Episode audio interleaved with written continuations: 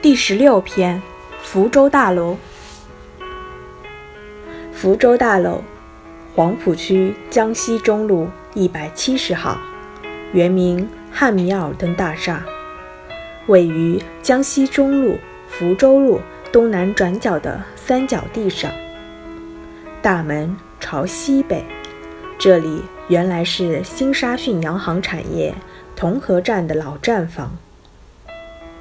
沙逊大厦建成，华谊饭店（今和平饭店）的北楼开设后，业主爱丽丝·维克多·沙逊尝到了甜头，于是致力于房地产业。1929年，便在这里投资兴建高层大厦。该大楼由沙逊创办的上海地产投资股份有限公司投资兴建，英商公和洋行设计。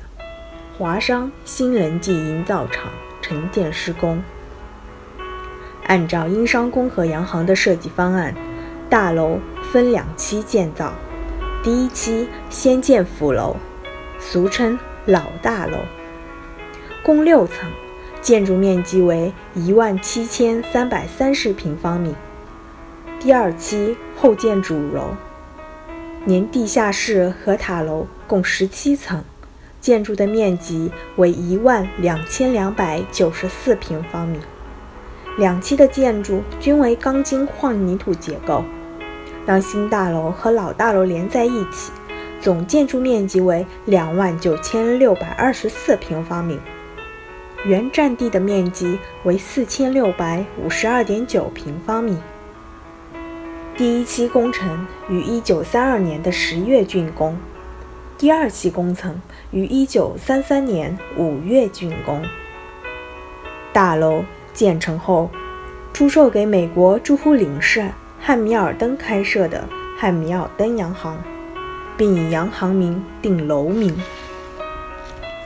主楼的平面沿马路转角呈凹形扇形，建筑的造型为摩天大楼建筑风格，里面的建筑竖直挺拔。仅做局部装饰，大楼的外墙底层用花岗石砌筑，楼层为水泥饰面，门厅宽敞，四周镶嵌着米色的面砖，中央设三部电梯，主楼与辅楼连成一体。由于建筑占地大，建筑的面积中间设两个大天井，以改善大楼内的通风与采光。府楼的大门设在福州路一百二十七号，门厅内也设三部电梯。大楼内设六十六套公寓和三百零六间写字楼，公寓的每户入口两侧为厨房和卫生间，居室多为大间。楼内的装饰讲究，居室和写字间的地面均为木地板，厨房。卫生间与走廊的地坪为马赛克式的大理石，锅炉房、机房和发电机均在地下室。